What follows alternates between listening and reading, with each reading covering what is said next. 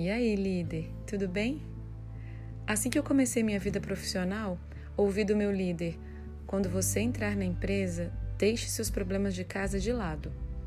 Quando você chegar em casa, deixe seus problemas do trabalho de lado. Só não contando muito a minha idade, mas era uma época que não tinha celular, então você não era tão acionado em casa.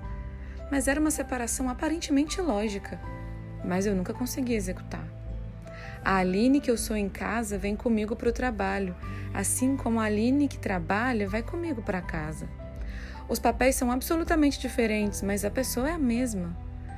E aí, no melhor curso de liderança que fiz até hoje, eu ouvi do Abílio Diniz que se você não estiver bem fisicamente, espiritualmente, emocionalmente, você não estará bem profissionalmente, por mais que você esteja gerando resultados. Daí percebi que é preciso olhar para tudo o que eu sou para viver melhor. Não adianta você só trabalhar se você não tem tempo para a família. Não adianta ter tempo para a família e para o trabalho se você não tem tempo para a sua vida espiritual e assim vai. Todos os nossos sonhos importam. Não dá para deixar eles num compartimento fechado. Assim como não dá para trancar parte da sua vida num cômodo esquecido em algum lugar. Nossa vida importa demais para ser vivida pela metade.